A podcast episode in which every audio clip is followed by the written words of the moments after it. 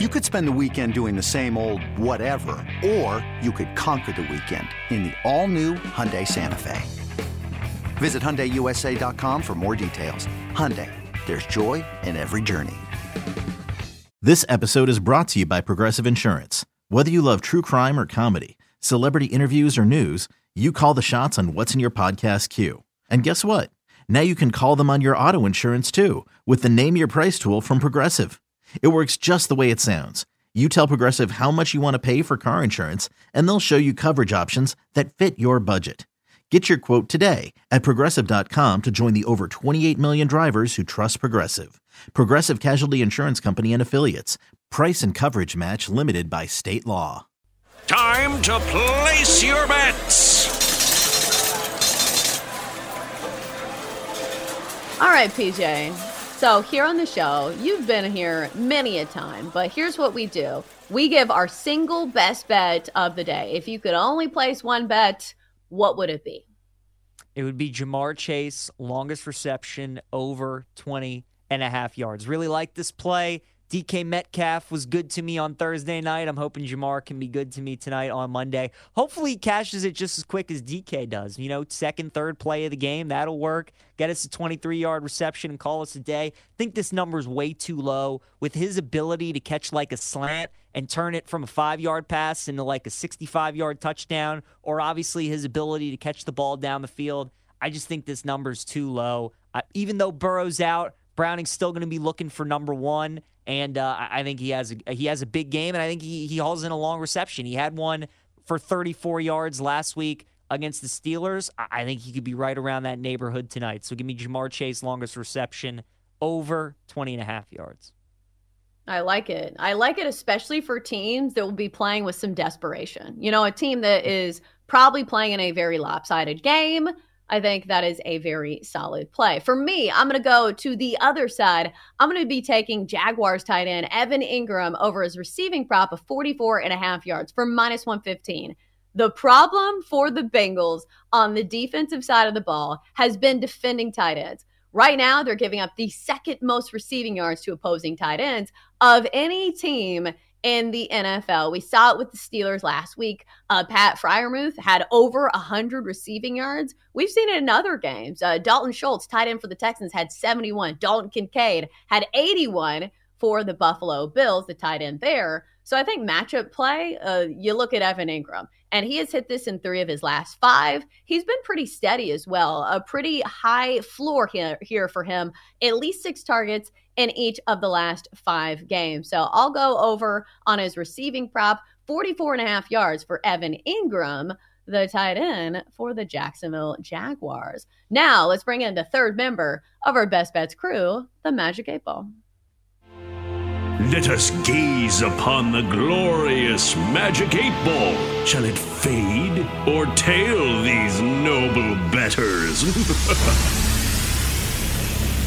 All right, so um, in a process a little less complicated than, than the college football playoff, we use a magic eight ball that we got from the toy store to see if we like our bets or not.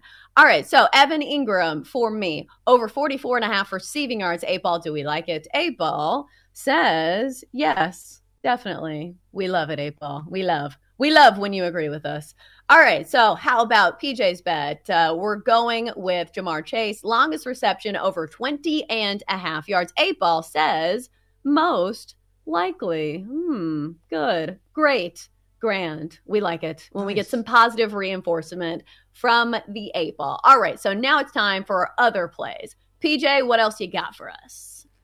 All right, so I do like a side in this game tonight. Now that it's gotten up to 10, I'll take the Bengals at plus 10. I think this is too many points. You know, the Jags were, uh, they opened up at like seven and a half or something like that, and now it's gotten all the way up to 10.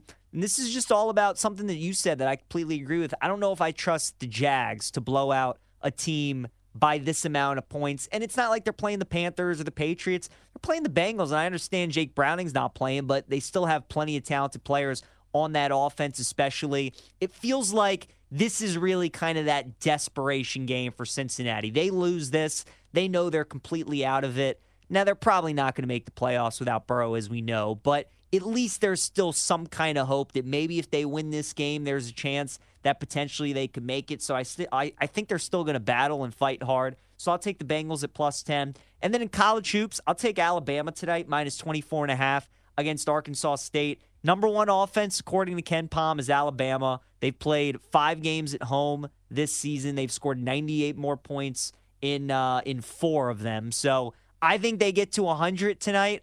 I don't think Arkansas State gets to like 70. I think this is like a 102 68 kind of game. So uh, I'll take Bama. They had a tough home loss against Clemson, haven't lost at home in uh in, in over a year. So I think they bounce back. Um, they got to work on their defense. Their offense is elite, but I think they can get some stops tonight. So uh, I'll lay the big number with the Tide.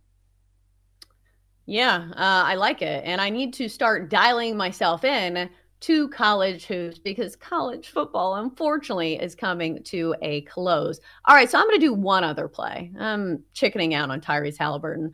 I'm going to go Ja'Marr Chase over 54 and a half receiving yards for minus 120. I like looking at game script and saying, okay, who is the best receiver for the losing side? Because clearly they're playing from behind. They're going to be throwing the football. And also, this is a really low number on Ja'Marr Chase. We know Jake Browning is throwing the football, but still, somebody's got to catch it. I think it's going to be Ja'Marr Chase. Tee Higgins is back, which kind of scares me because some of the targets are obviously going to go to him. But Jake Browning has been developing chemistry with Ja'Marr Chase. So it feels like he is the security blanket for the backup quarterback here. I'll go Ja'Marr Chase over 54 and a half receiving yards for minus 120. Now it's time for a BetQL five star best bets of the day. Uh, for insight analysis, historical trends, and more five star best bets, you can visit betql.com uh, or you can download the BetQL app. They've got the Hurricanes and the Jets in the NHL, taking the Jets on the money line plus 110, Penguins Flyers under six and a half. So I don't know anything about those bets, but we will see. PJ, are you a hockey guy?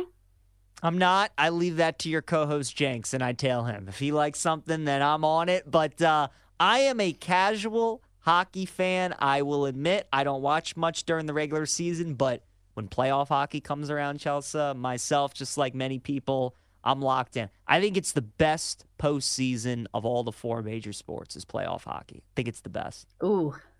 I think I really that do. is a testament to like the heightened stress that you have when there's only like a few goals in a game. Like playoff exactly. hockey, like the final couple minutes, I think that is the most tense I've been uh, other than waiting to hear the teams that were announced in the college football playoff. That's the most drama I've felt in a while. Um, mm-hmm. But we'll see when it comes to hockey.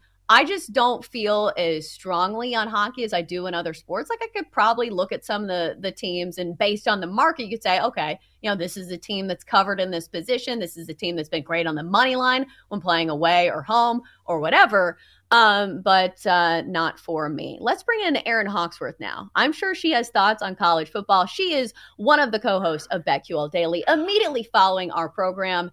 Erin, uh, did you enjoy this drama in college football as much as the rest of us did? I loved it. Loved it. Uh, I did want Oregon to win and cover, so disappointed there, but I was on Alabama money line. And PJ, there you go, Hawk. Didn't you go to school there? I did. I, I did. I'm proud correct- of you. Did you bet overtime in the Titans Colts game yesterday, Hawk?